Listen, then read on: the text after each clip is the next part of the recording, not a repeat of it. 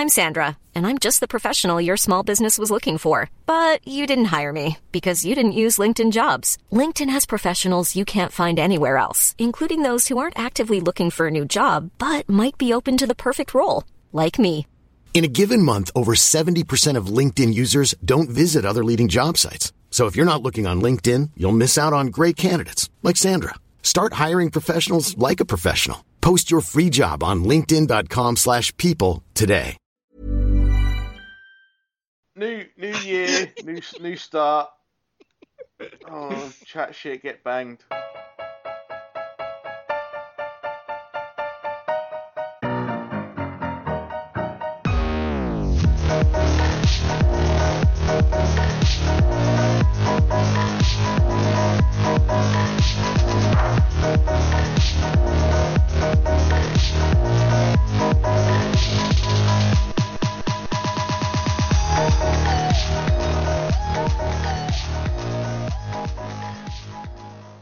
Welcome to the first Failed Critics podcast of 2016. I'm Steve Norman. I'm joined by Owen Hughes Hello. and Paul Field. Evening, Steve. Evening, Owen. Hello. Welcome back. Yeah, good. Good, good to be back. Although Yeah. I, was, I haven't gone that long. Although um, we did this really great podcast that uh, you weren't invited to, Owen. So uh, start. Star- Booted from my own podcast. Mm, The new Shocking. Starship Troopers film we did, I think. Yeah. Yeah, Star Trek. Yeah. yeah, Star, Star, Star, something. No, Star how are Wars. the which I've been. Owen? Quickly, sorry, buddy. How are the numbers on the uh, Star Wars podcast compared to the ones that you're on? Let's not go there. Let's not go there. But yeah, so hopefully everyone enjoyed the Star Wars special, the Christmas special, the end of year special, and we will make 2016 as special as we possibly can for you. We'll be kicking it off with reviews of the Danish Girl Joy and Knight of Cups. Knight of Cups. Yes, Yeah. different name to what's in the agenda, um, but we'll go. It, it's what it's a film about cups, I believe. It's a documentary. Um, Documentary about cups at night. Yes. Um, anyway, we're we're back to the quiz as well. Owen apparently hated my last quiz. Yeah, you you don't remember it, but it was just a utter travesty. Well- the Christmas special. Well, I'm winning 2 0. If I win, Owen's watching something terrible. And as we're reviewing Joy, which is a biopic, I've got the names of some biopics here, uh, and you need to tell me who they are about, um, or the main focus, because obviously you have got more than one person. Um, so, for example, if I said Gandhi, Paul, the answer would be What? Gandhi. Gandhi. yes. Yeah. Well Sorry, done. if you said, you know, s- If I sand said- wearing bloke in a in a with a sheet wrapped round him, then I would have No, I gone. was, do- I was I was doing a joke because the other films aren't these people's names, but that was like an, e- that was an easy one. You know, if I was to say Lawrence of Arabia, the film's going to be Lawrence of Arabia. okay. Yeah. I fancy my chances in this one. I'll be honest. Oh, I don't. right. So anyway, the first one in the quiz is best. Owen, George Yes, Owen. Best. There we go, an easy one to start with. Um, next up is Catch Me If You Can. Oh man, I don't know the guy's name. Name, yeah, the pilot guy, isn't it? It's his, uh, I don't know. I, I have no idea what his real name is. Paul, I haven't got a clue, buddy. it's Frank Abagnale. Ah, yes. Okay, a bit of an easier one now. The Social Network.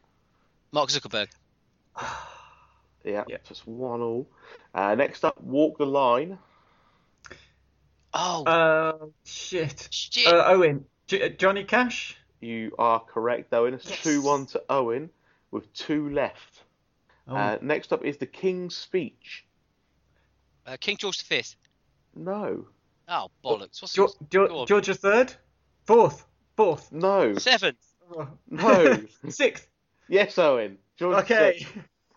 And finally, although Owen has now won with a 3 1 lead, Downfall.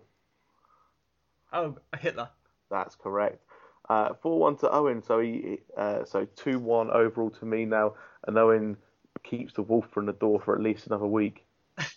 The He loves Columbo Columbo. shaped wolf. The Columbo shaped wolf. it better not be a Columbo film again. It just better not be. That's all I'm saying. I don't know what it's going to be to be honest, but I, I can't wait to find out. Uh, so yes, on to the news. And first up, Star Wars is set to break Avatar's box office record of 2.1 billion dollar dues. Yeah, internationally it's it's higher than that as well. So it's I mean it's already up to one and nearly one and a half billion dollars internationally in total Mm. from its box office, which is incredible. It's a huge amount of money in such a short amount of time. I think Jurassic World was the highest grossing film last year, and that took about 13 days to get a billion dollars, and Star Wars is just smashing past that I mean, at incredible it, speed. it was always going to happen, wasn't it? Yeah, yeah. I mean, um, the amount it took in Britain alone is staggering. You know, 100 million pounds in Britain. Yeah. I was reading in the Brilliant. Independent today. I know that's a load of right on toss in there, but it said that um, if you adjust for inflation, it's it's only done fifty percent of the business that the original Star Wars did. Hmm. Well, it's only been out for Oh yeah, I know. It's still got a way to go, weeks. but it's got a way to go. Well, yes, I mean that's that's true, but it's still it's still probably going to beat it eventually. Maybe. I think we'll it's see. on course to.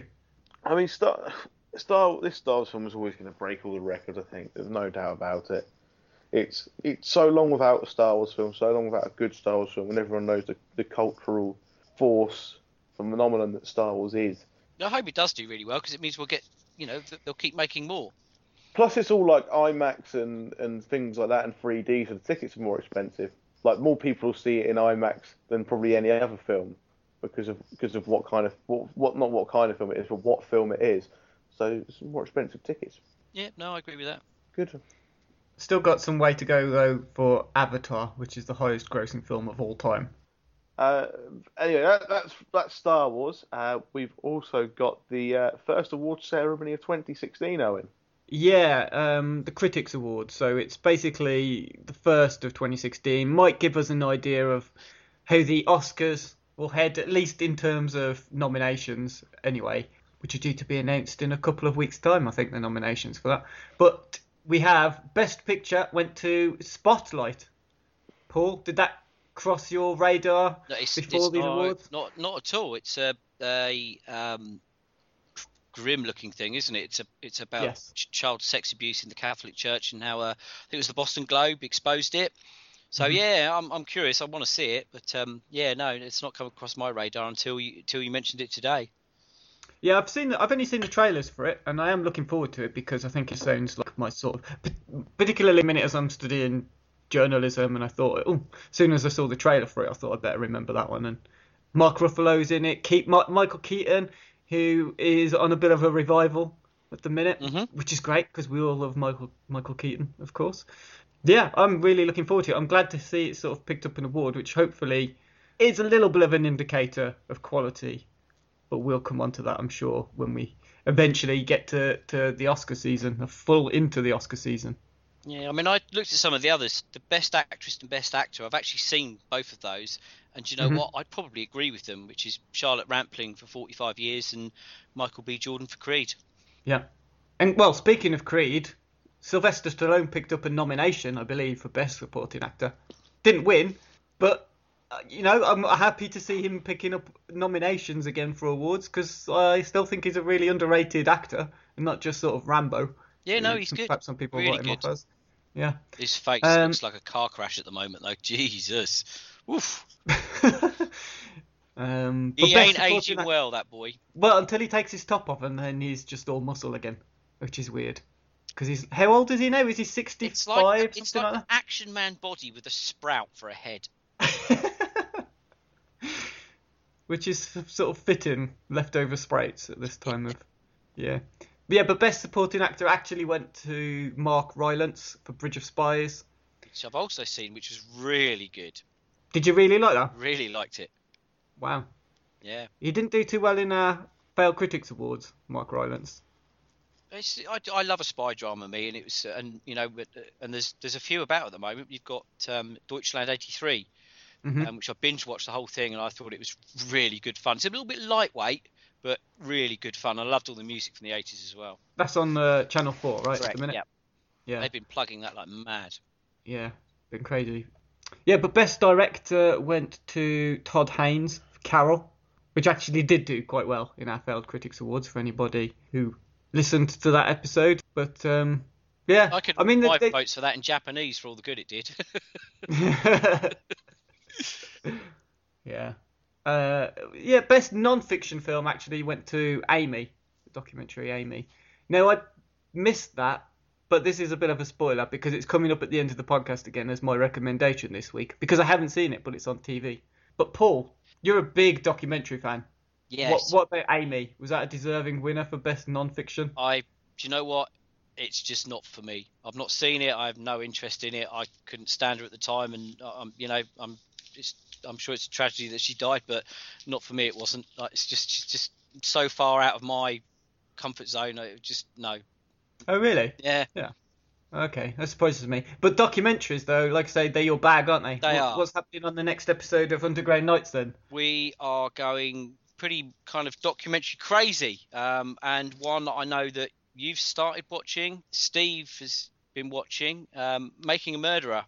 Well, we'll Hmm. be we'll be covering that in, in what we've been watching, so we won't go into Perfect. too much now. But uh, yeah, that does seem to be a, a bit of a, a phenomenon at the moment. Well, James Manager, my co-host on Underground Nights, is obsessed at the moment. He just non-stop tweeting about stuff. So I don't want to, but you know, you might want to avoid those because they can be a bit spoilerish. Yeah.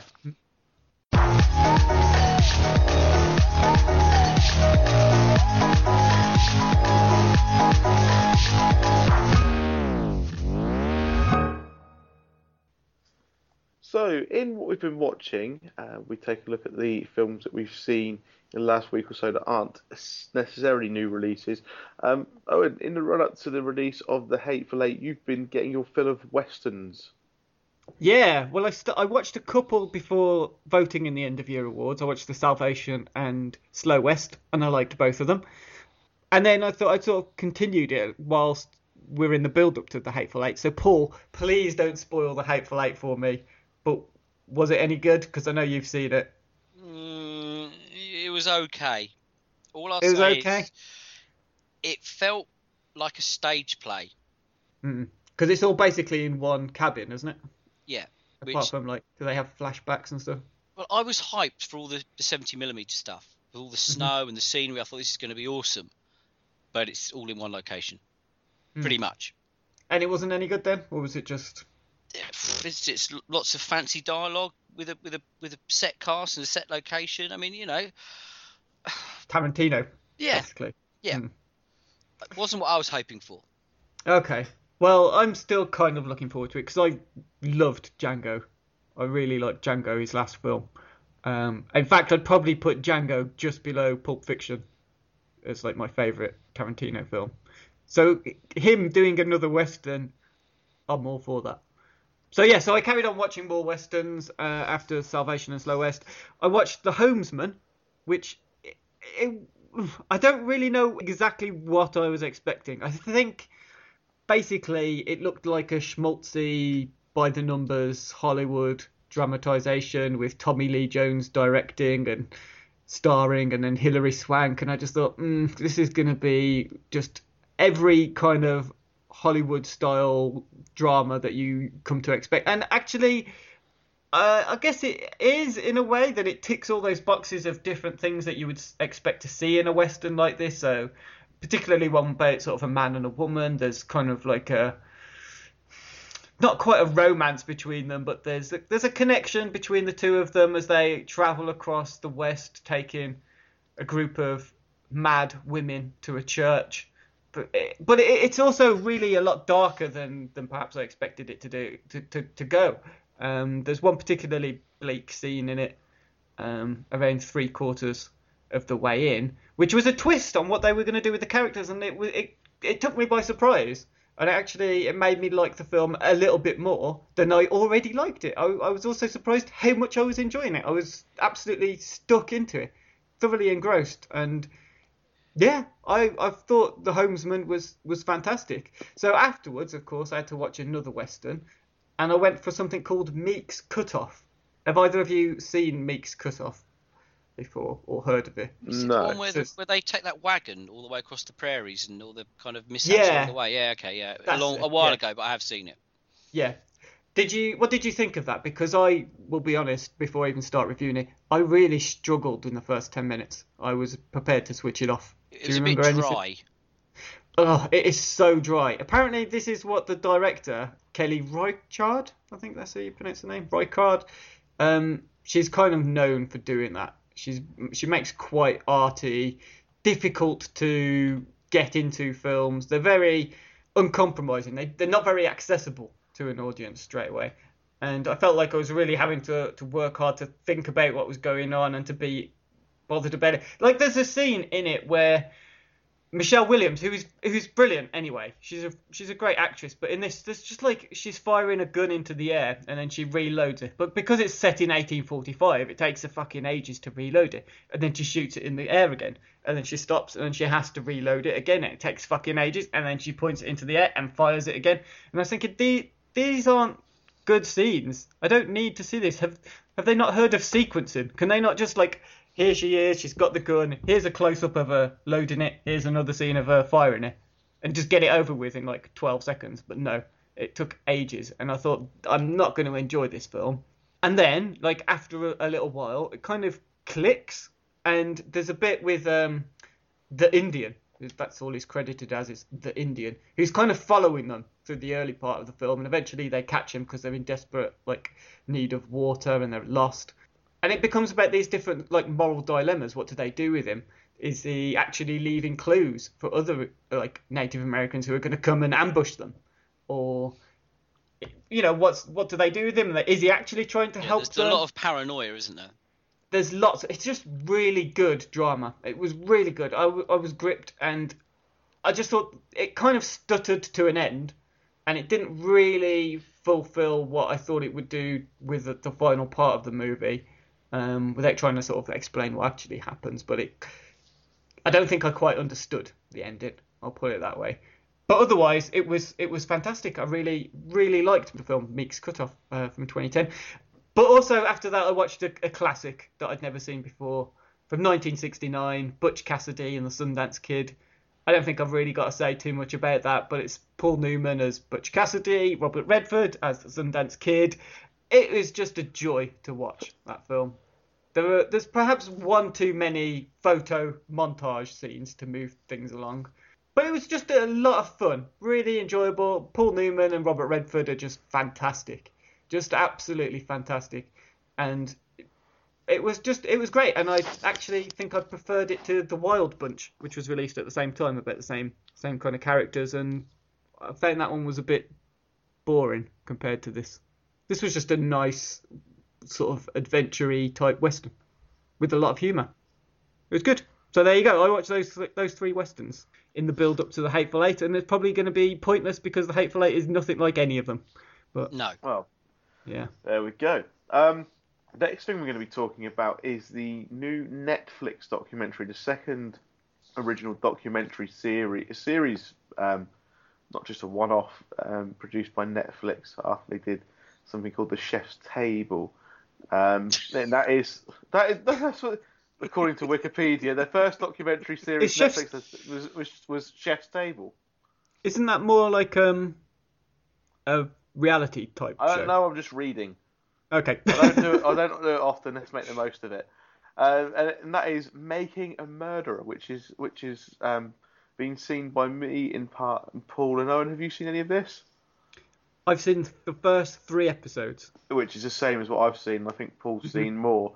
Um, I've seen the whole thing. Yeah, it's this But is a hot potato right now, isn't it? well, bef- Everyone's yeah. watching Before it. we talk about the Yeah. program itself, it, everyone is watching it, aren't they? It's And I- and I know- a, and huge amount of and, hype. and I know people who have just watched watched it all in one or two sittings, just binged it. 'Cause it's ten episodes, isn't it?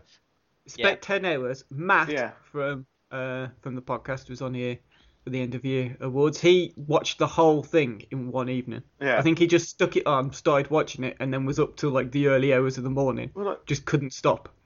because Yeah, I went to bed. I, I mean, I- got into bed, started watching it, went to sleep, woke up, watched the rest. So, yeah, and mate, Wow. my attention span is it ain't great. So, if you if you've not seen it yet, you need to get on and get on there and watch it. Well, I mean, it's I- really I- good.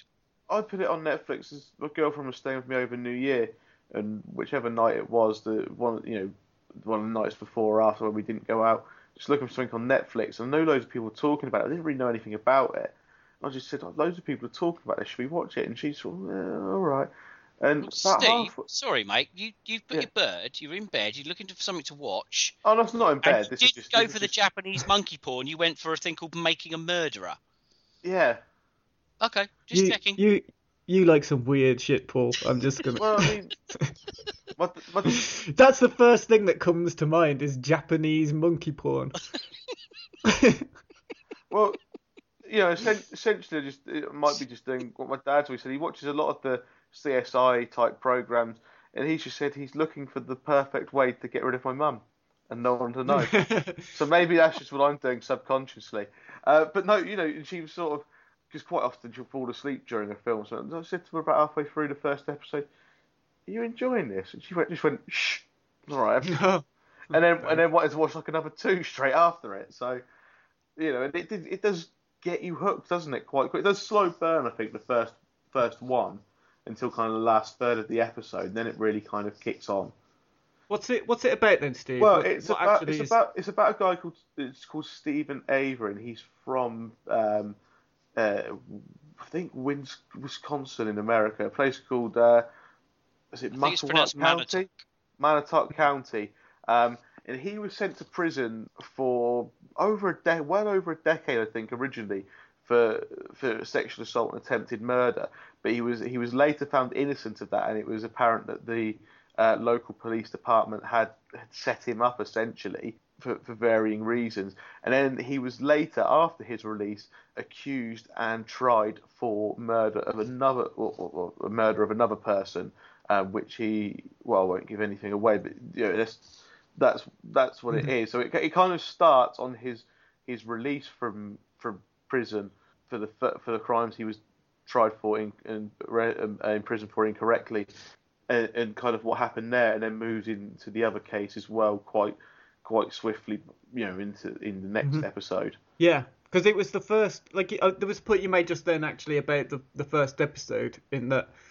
You, you, it takes you a little while to, to get it, and I, I spent the, probably like the first forty five minutes of making a murderer in the very first episode, going, how have they, how have they turned this into a TV series? How is this a whole ten hour? ep- yeah, And then it was just that final sort of minute, perhaps even the last 20 seconds, where it just says, and then this. And you go, what? Yeah. How Well, I the mean- fuck? I mean, like in Yeah, but our did- in our Guys, sorry, No. but did you not cl- click that nearly all of the conversations with him weren't with him? They were via recorded telephone calls.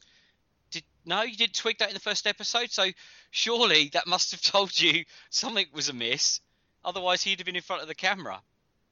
Yeah, That but he he was- just wasn't really thinking. I mean, like in, in our football team's group chat, like we've been loads, a few people have watched it, and a few people said, "Well, first episode wasn't really that into it. I wasn't really paying attention." Was, no, pay attention because you'll be hooked by the second episode. But you've got to stick out the first one and pay attention to it, and pay attention to all the little details and all the little things going on.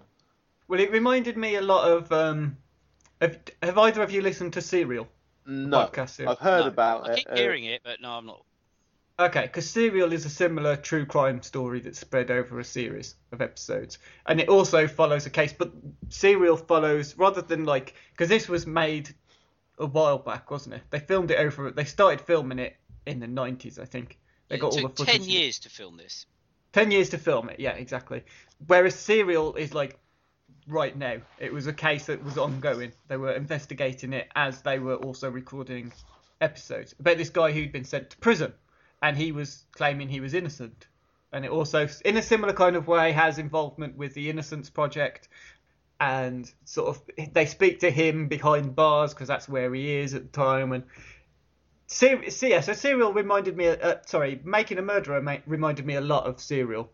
So I'm going to sort of say, if you've if you've enjoyed Making a Murderer and haven't listened to Serial, that should be your next step. The first season of Serial, anyway, is just uh, just in the same way. It's just riveting because you just want to know more.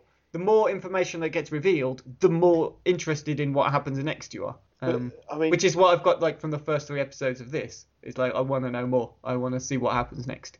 I mean, part part of the beauty of this documentary, or series, and I suppose probably serial similar is is another similar documentaries that work in the same way. You're trying to work out in your own head or discuss with the people you watch it with or talk about it with what's happened if so and so is innocent or who is guilty or how something got where it did and you're trying to work it out as it's going because unless you the worst thing you could probably do is watch the first couple of episodes, be really gripped and into it, but then go and Wikipedia the whole the whole thing. Yeah, there's that Never temptation, did isn't there? Ever.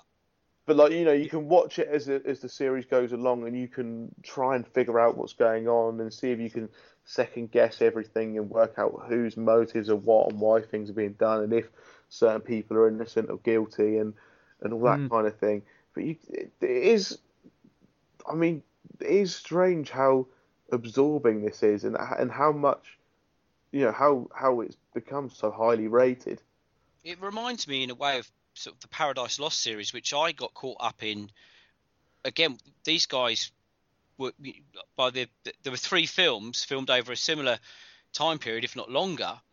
And um, I, I, remember getting caught up in it, and you know these guys were still in prison, and I was you know online and signing the petitions and banging the drum, and and that day when they finally got released, I- you know I actually celebrated because I was so caught up in this thing, and it and it affected me so much and and I, you know, and this may well go down the same road. I, I just think it's incredible. And it, just more evidence of, of Netflix doing great things. Great things, really. uh, in in original content. Forget that Adam Sandler movie they did because that's um, Yeah. not very good, is it, Owen? I hated it. Um, I turned it off. but we don't need to go about there, 20 Paul. yeah, you made 20 minutes of it. I think, That's impressive. yeah, Blimey, that's the- a tangent. Yeah. no, but Netflix are producing a lot. Obviously, we know they're producing a lot of their own content, but a lot of it is is good, if not better. Than just Then what? Eh, normal TV. It, yeah, in some ways, in, I mean, you look at say Daredevil, and I think Jessica Jones is being really well received. So you, you take that, and then you look at kind of the equivalent that's been put on TV, which is which is Agents of Shield, which, which is better, Daredevil or Agents of Shield. Well, yeah, there's no contest, is Yeah. there? Look at- look at- NBC and stuff have their hands tied though because they can't. They're not allowed to have any swearing. They're not allowed to have any sex. They're not. It, it's a, it's a slightly different beast. You're comparing apples and orange and oranges in a way in, But- in terms of the network and the delivery. Or and you look as well, say something that uh, Beasts of No Nation compared to some films that are coming out of a similar type. And uh, Beasts of No Nation wasn't the best film ever, but it was certainly good. And then there's films in the cinema that are absolute gubbins, and you think, well, why hasn't obviously Netflix have got into this, but there's obviously a script and a thingy and a whatever kicking about, and that's gone to Netflix, and Netflix have done it. They're, uh, Well, there's a, there's also, I mean, sorry to get a bit Bernard Wright on as well, but with like Beast of No Nation, if what other studio, major studio in America, would produce a film of that scale and have no white people in it?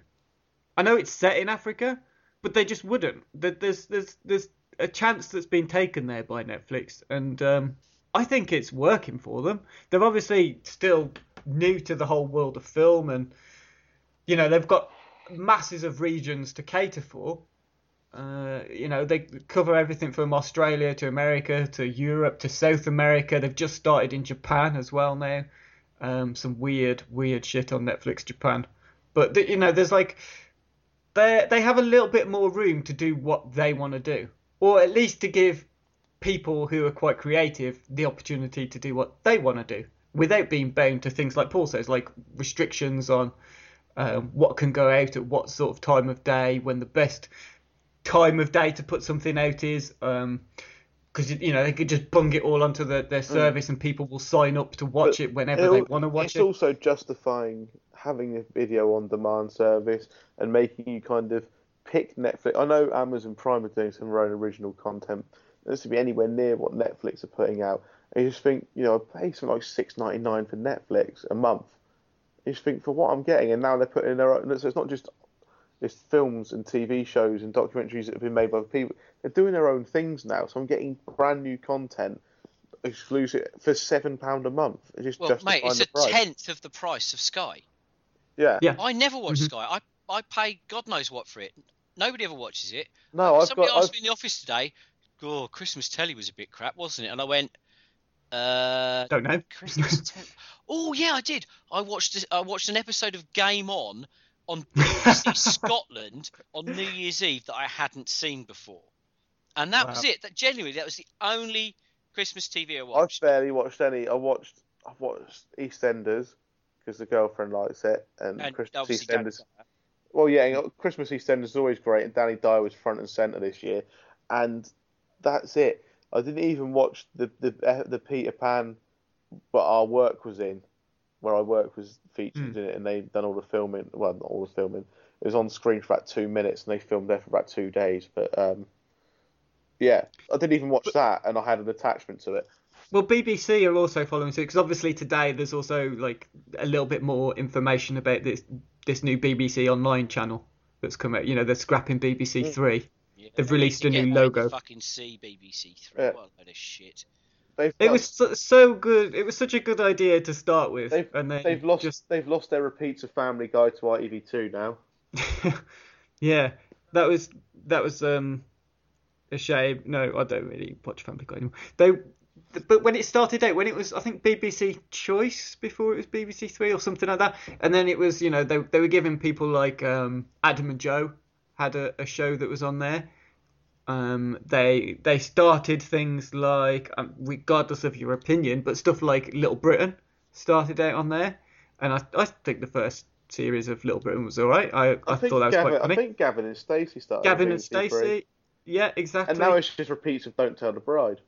Yeah, that's it. It was And- started out as an opportunity to try And new Snog Marry programs. Avoid. and then it, yeah, it just descends into this lowest common denominator, repetitive shite that nobody's interested in.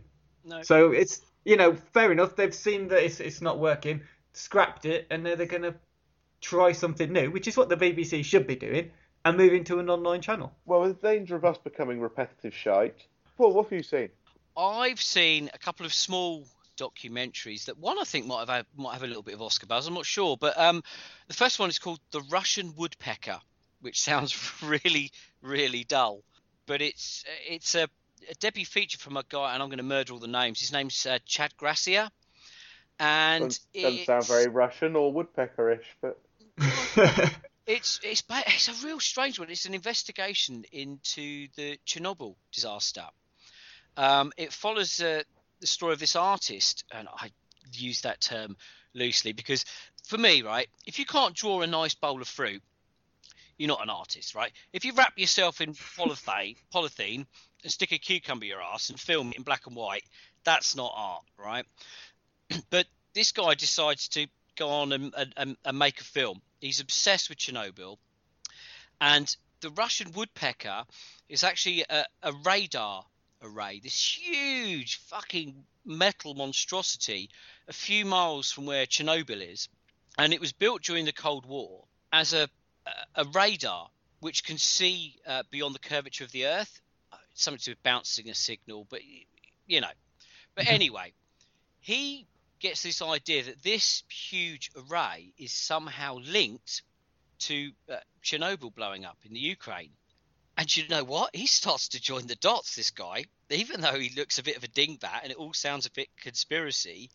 Um, I, I don't want to say too much because it's one of those ones where, as with many documentaries of this ilk, it's really easy to spoil. So I can absolutely recommend it because it's a lot. It, it, I want to say fun because, of, but it's not. It is and it isn't. Obviously, the subject matter is really kind of bleak, and you know, all these people died. It was a horrific catastrophe.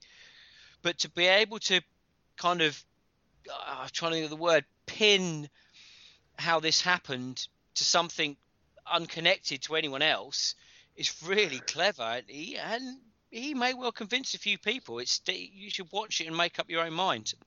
Um, the second one I watched is uh, this is a really if you thought that was strange, this is a documentary called Finders Keepers, and it's a custody battle over a leg. right. Okay, this guy John Wood, he goes up in a plane with his dad and his brothers, and they're larking about, and uh, crashes the plane. His dad dies. This guy John loses his leg. So he goes into rehab, gets a new leg. He has his old leg mummified. And oh, and if you lost your leg uh, Yeah. and decided not to have it incinerated, hmm if you brought it home with you, where would you keep it? I would wear a really big trench coat and just keep it so I've got three legs at the bottom. Cool. Oh, uh, Yeah. Steve, what would you do if you, with your amputated leg if you brought it home? I would put it at the bottom, like the curtains go all the way to just above below the floor, like Mhm. just above the floor. So I put it behind the curtain, so people who come round would always think there's a one-legged man behind the curtain. Right. No, he, he didn't go with either of those options. What he did, dickhead then. Well, clearly, because he decided to keep it in a sort of barbecue smoker in the garage. He then moved that into a lockup when he moved, and forgot to pay the bill. Why would you hide it though? If you're gonna, if you're gonna do that to your leg, if you're gonna mummify your own leg, you Yep. have it. People can see it, or at least you can see it. It's on. You put it on display somewhere, don't you? Yeah. If you're gonna, if you're gonna go through all that effort to keep your amputated leg or decap, not decapitated, I don't know, you know, your your limb that's come off your body, and you you're gonna make all that effort to keep it, and not just say to them, bin that or give it to some medical students to chop up and look at my ligaments or whatever. You're going to display it. You're going to put it on the wall or something, aren't you? Yeah. If you then had your leg in a barbecue and you put it in a storage locker, if you forget to pay the bill, now we've all seen this because storage hunters turn up. The actual program. No, but there's those kinds of people. And so somebody bought the barbecue from his unpaid storage locker. and the guy who bought it is the world's most stupid hillbilly called Shannon Whisnant. I don't want to compare him to the guy from uh, King of Kong because he was just nasty. This guy is just a fucking moron. He, uh, but he'll do anything for a pound note. Literally anything. He's the most opportunistic person I think I've ever seen committed to screen. And he finds the leg, and he he ends up being on the news. And then he starts. Then he has like T-shirts made that he's the man who found the leg in a smoker. It, it, it's just bizarre. He puts up. He starts selling tickets for people to come in and see the leg found in the barbecue smoker, and it's just bizarre. He doesn't sound that stupid. I wish I could make money by getting people to look at a leg. That's pretty ingenious. Yeah, but who's who are these people? Who point said, "Do you know what, kids? Let's go for an outing." I know. Let's go to that shed where the bloke's got a leg. You know. That's Anyway. what I mean. He saw an opportunity. He took it. He's got a bit of business sense. the leg ends up going to a funeral home, right? And where they keep it, the guy's still trying to sell tickets to see the smoker where the leg used to be. He's selling t-shirts. Right. The guy's a fucking idiot. He ain't making any money. He then tries to get the leg back because he's got a receipt. And which kind of court would you go to? Well, you go to one of those Judge Judy courts on Oh, TV. and it just gets worse and worse, mate. If this, I do love a kind of really dingbat, redneck human interest documentary, which is pretty frivolous, to be fair. Um, but it, it, it, it, it kind of tells you a lot about the, the, the two the two main guys, John Wood and, and Shannon Whisnant. One being a you know drug addled twat, and the other one being a redneck twat. Um, but yeah, really, really interesting and really kind of quite funny. So I can highly recommend that as well. At what what point in the story did they start filming? I mean, when did the documentary crew come along? I think when he found the leg and it was on the news, And they just came along to yeah, document and the documentary crew, they they they traced back who the original owner was. oh, I see. Right. Yeah, and and then it kind of all snowballed from there because this the guy Shannon Whisnant is a he is desperately obsessed to be famous Uh-huh. and to make some money from this. He even ends up on a reality show because of it and stuff. It's just yeah, but again, there's I, I know I've kind of not spoiled it, but I've kind of gone into a little bit of detail here. But there's so much more. And if you if you want to see one of the world's biggest idiots on the screen, then Shannon Whisnant is definitely it.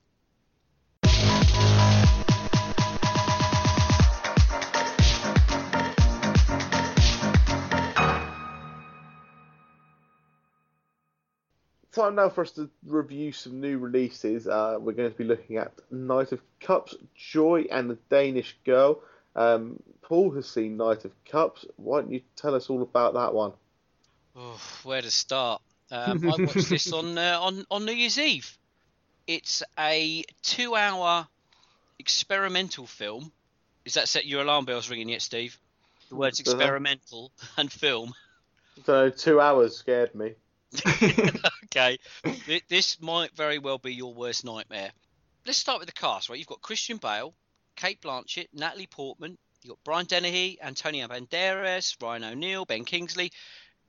You've got proper A-list, and you've got loads of other people in there. From you know, like Nick Kroll pops up from from the league, and there is a lot of famous people in this film. There's cameos all over the place. That's the good news. The bad news is it's two hours of Christian Bale walking around Los Angeles and he whispers a monologue over various random situations and scenarios that he's transported into. Sometimes the people around him acknowledge him, sometimes they don't. So basically, he's tripping balls for two hours, and that's it. There's no narrative, there's no plot, there's no. It doesn't make any sense. It's it's very very pretty and very very arty. But would I ever want to see it again? No. I mean, it's Terrence Malick. You know kind Yeah. of what you're going to be getting into. Um, although saying that he, you know, th- back to the thin red line, I really like that. There's th- th- there's some meat there. There's a story. There's a narrative.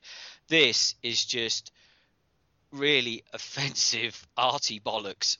Well, look at the last three films he's done then: Knight of Cups, To the Wonder, and Tree of Life. Yep. I mean, uh, they're probably his most divisive films ever. But and he is- already made divisive films. Yeah, but so- this is probably the least accessible thing he's ever done. I think. I just, just not for me.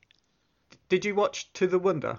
Uh, no, I don't. Do you know what? Actually, I think we watched half of it, and then Wise move. Wise move. and then um, binned it off. But we watched all of Tree of Life and even laughed at the dinosaurs. I thought Tree of Life was mostly a good film. I, I like Tree of Life. To the Wonder though is absolute fucking bobbins. But, but you Um, got Ben Affleck. I mean, these people turn up, and Well, because it's Terrence Malick. Yeah, exactly. Yeah. This, I. Do you know what? The amount of money and people in this, I, I really did find it offensive Mm. because it was just. Uh, God, not to be that guy. I think, oh God, what could they have done with the money they wasted on this? But this really did make me think that, and it was just so awful.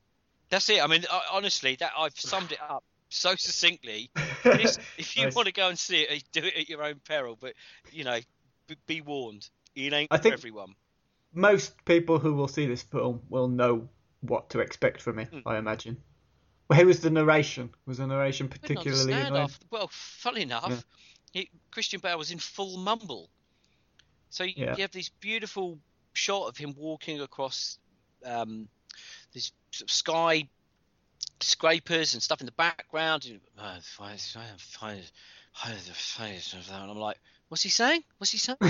Is the centre channel working? Turn it up a bit. And it was no, yeah. just Lots of images of two people having conversations with each other whilst not looking at each other. yep, kind lots of of staring into middle distance. Yeah. Lo- Yeah. loads of that. It really was, you know, uh, like an '80s kind of music video.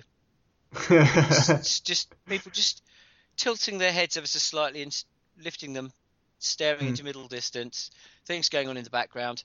I just, hey, as I've said many times on the show, maybe I'm just too thick to get it, but I didn't get it.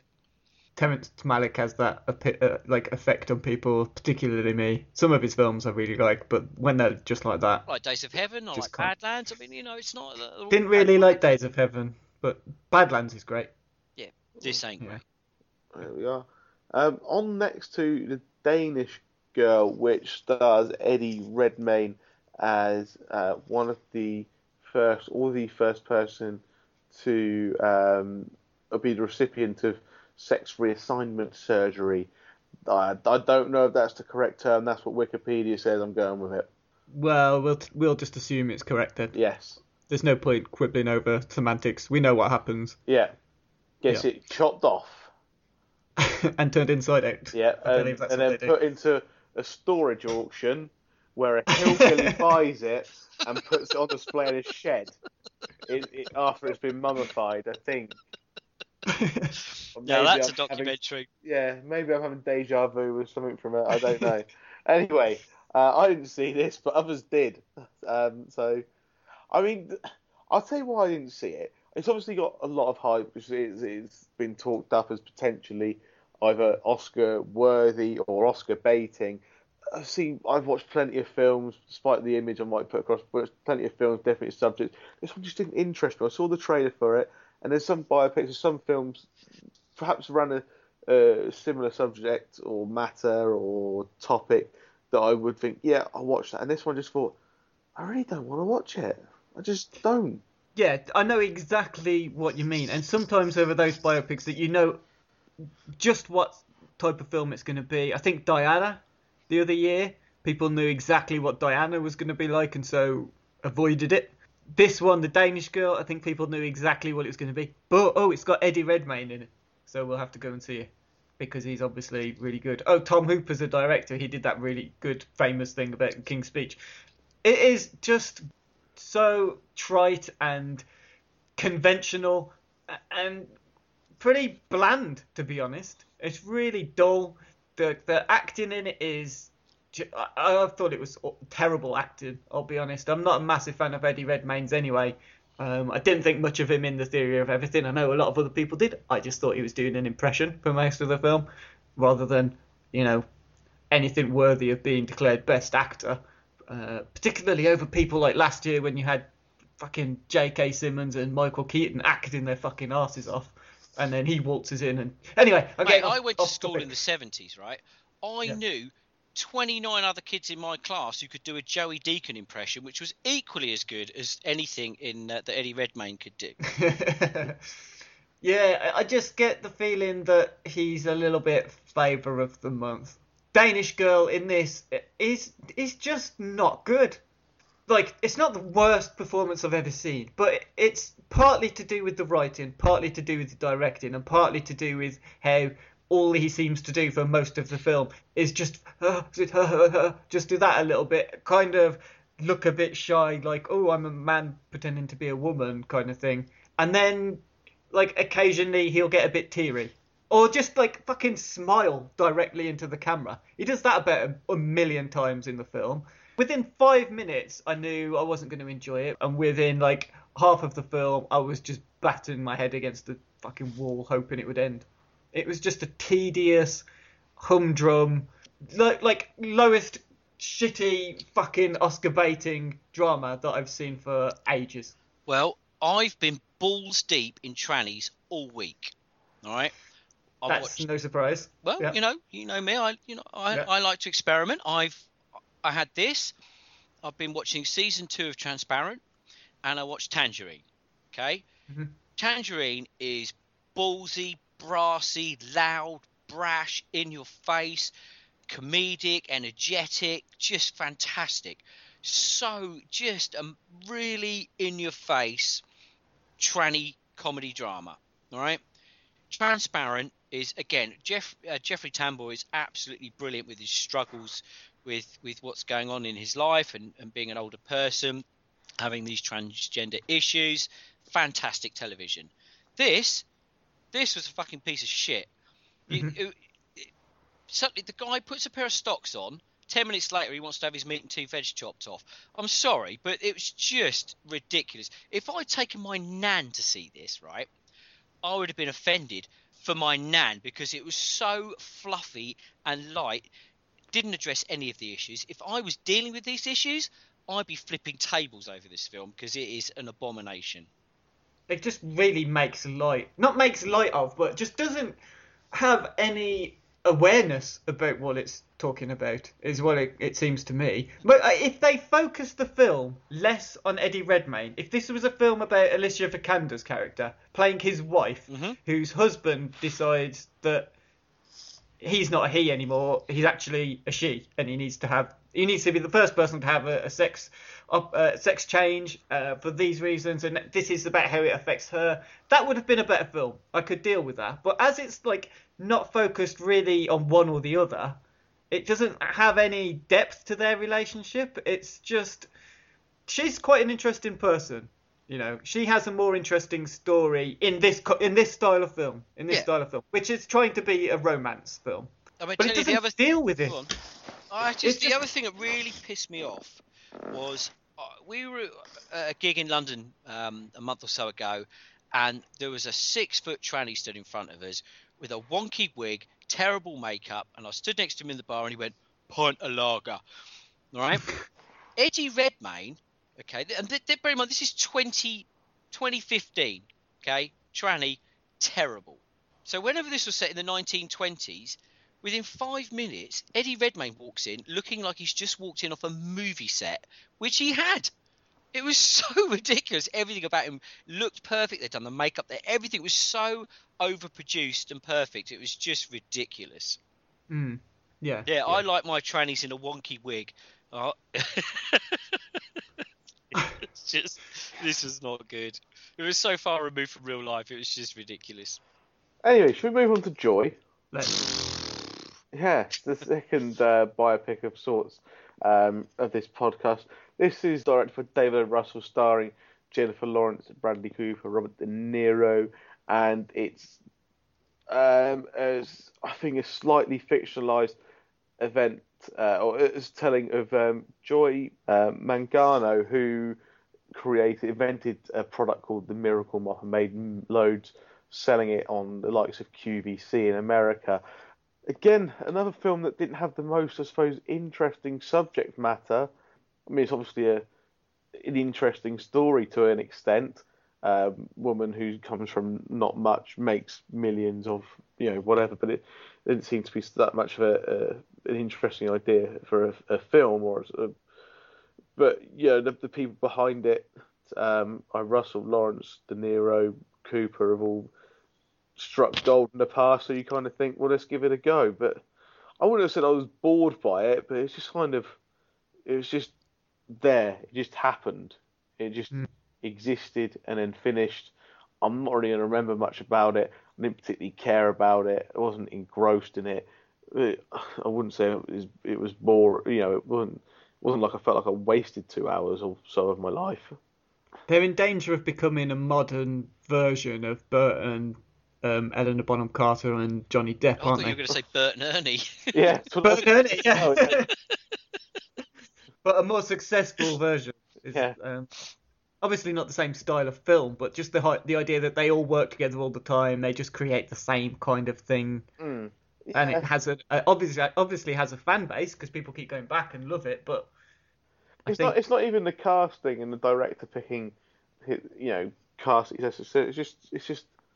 Just a bit. ugh. Pick someone a bit more interesting than somebody who made a mop and sold loads of them. Okay, she had problems in her life and things in her life that she had to overcome, and people didn't believe in her and all that kind of thing. But it's not that original. It's not that interesting. Doesn't matter how good Jennifer Lawrence is, Bradley Cooper is, Robert De Niro is. It's just not that interesting.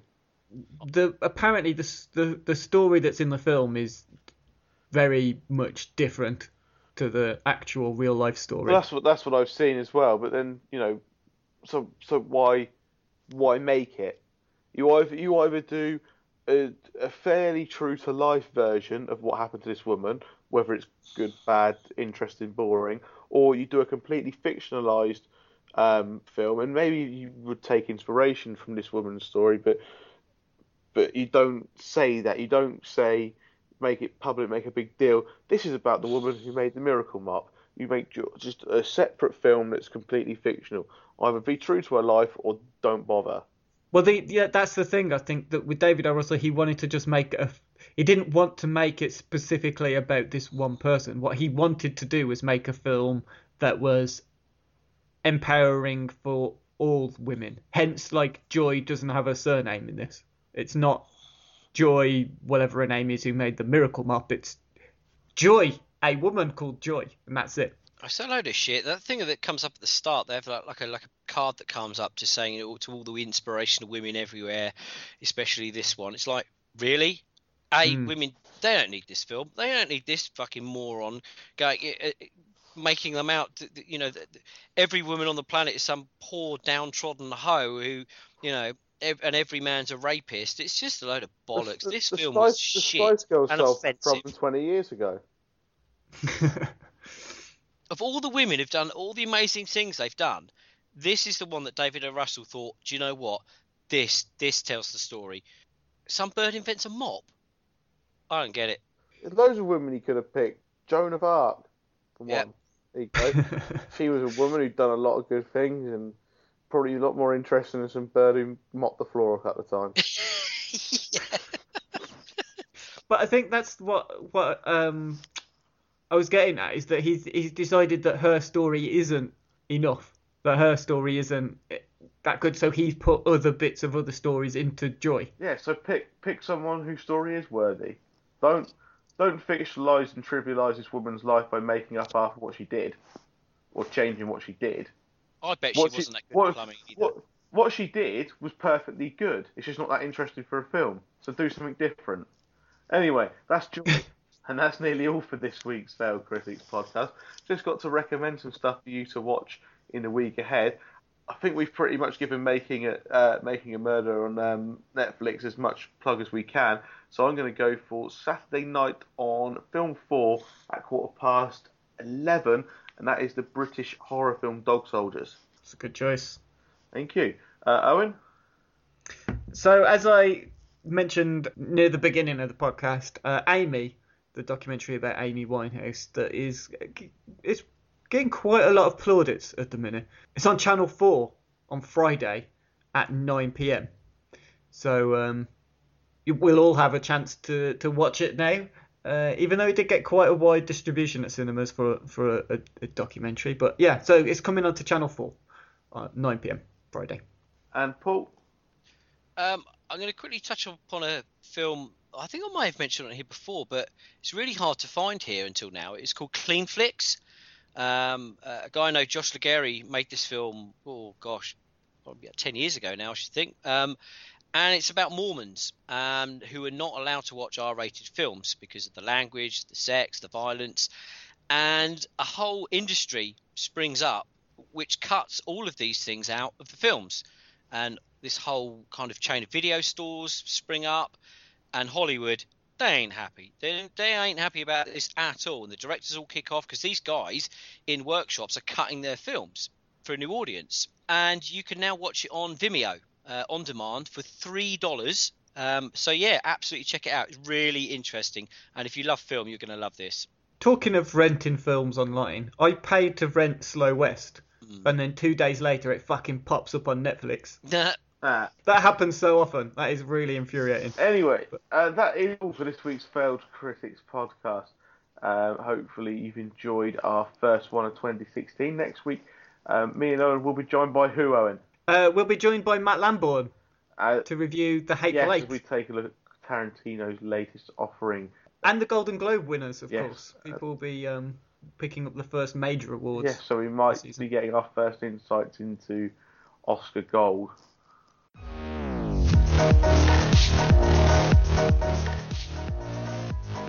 The Failed Critics podcast is presented by Steve Norman and Owen Hughes, created by James Diamond, with original music provided by Kevin MacLeod of Incompetech.com, remixed by James Yule of JamesYule.com. You can find us at FailedCritics.com, on Twitter at FailedCritics, and Facebook at Facebook.com forward slash FailedCritics. Thanks for listening. Right,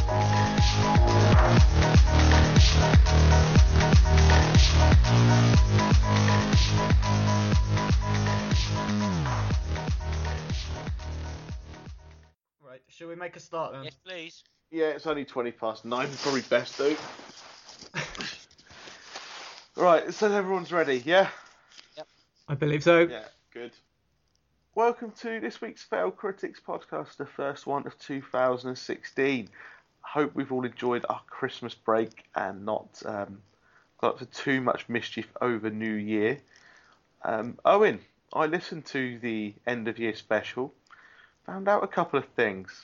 We Oh, yeah? talk- that we need to talk about. One was that uh, you didn't like my last quiz. Was that not obvious at the time? I- Is that a surprise to you? I can't remember that far back. And two, you you liked Star Wars. It was okay, yeah.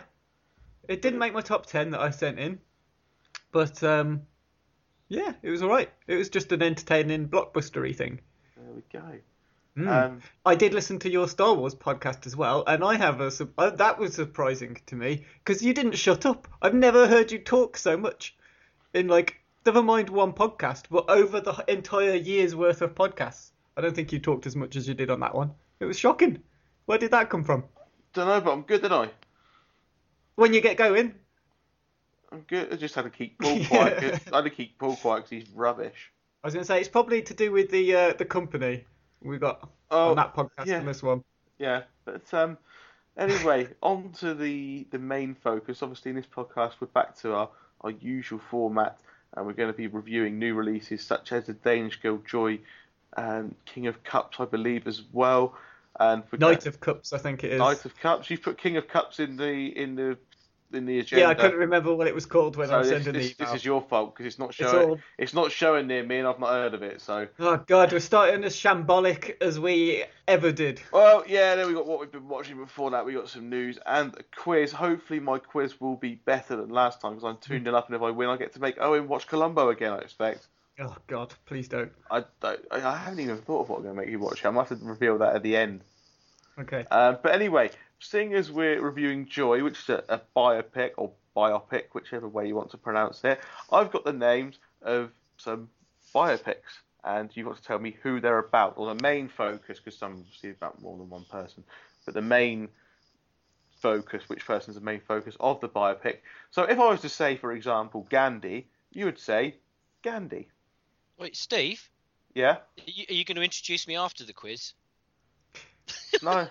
He's shambolic as ever. Evening, guys. Hello, Paul. You alright? new new year, new new start. Oh, chat shit, get banged. Go on, crack on, should we Steve. just do? th- Should we just do this again? This has gone completely. yeah, let's shit just let's start. just start No, again. this is brilliant.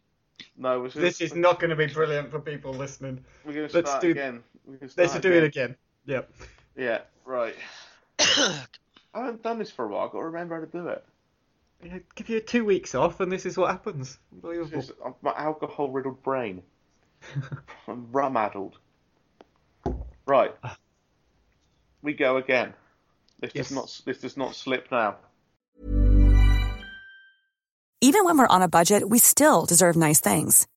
Quince is a place to scoop up stunning high-end goods for 50 to 80% less than similar brands.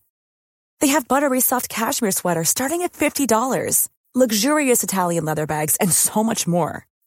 Plus, Quince only works with factories that use safe, ethical, and responsible manufacturing. Get the high-end goods you'll love without the high price tag with Quince. Go to quince.com slash style for free shipping and 365-day returns.